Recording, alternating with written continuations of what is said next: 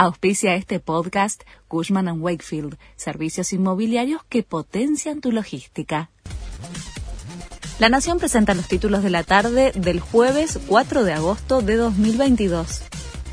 El incremento en la tarifa de luz y gas también alcanzará a los usuarios que pidieron mantener los subsidios. Alrededor de 6 millones de clientes tendrán incrementos en lo que resta del año, según los anuncios de Sergio Massa. Indicó que se bonificarán los primeros 400 kilowatts de consumo y para la demanda restante habrá una suba de tarifa.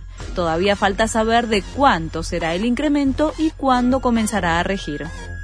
El gobierno convocó al Consejo del Salario según se publicó en el boletín oficial, los integrantes del Consejo Nacional del Empleo, la Productividad y el Salario Mínimo Vital y Móvil se reunirán para definir un nuevo piso salarial y actualizar el monto referido al desempleo el próximo 18 de agosto. El gobierno lanza la campaña nacional de vacunación contra COVID para bebés. Está destinado a menores de entre 6 meses y 3 años. La vacunación se realizará con dos dosis del fármaco del laboratorio Moderna con un periodo de 28 días entre una y la otra. Máxima tensión en el Pacífico.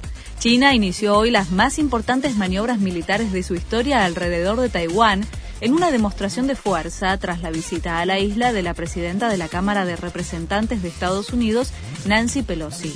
Taiwán respondió con el envío de aviones de combate para advertir que aviones de China estaban en su zona de defensa aérea.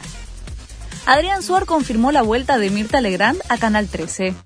El gerente de programación adelantó que la diva vuelve al aire los sábados por la noche y que Juana Viale, su nieta, será conductora de los envíos los domingos al mediodía. Los primeros programas saldrían al aire la primera semana de septiembre. Este fue el resumen de Noticias de la Nación.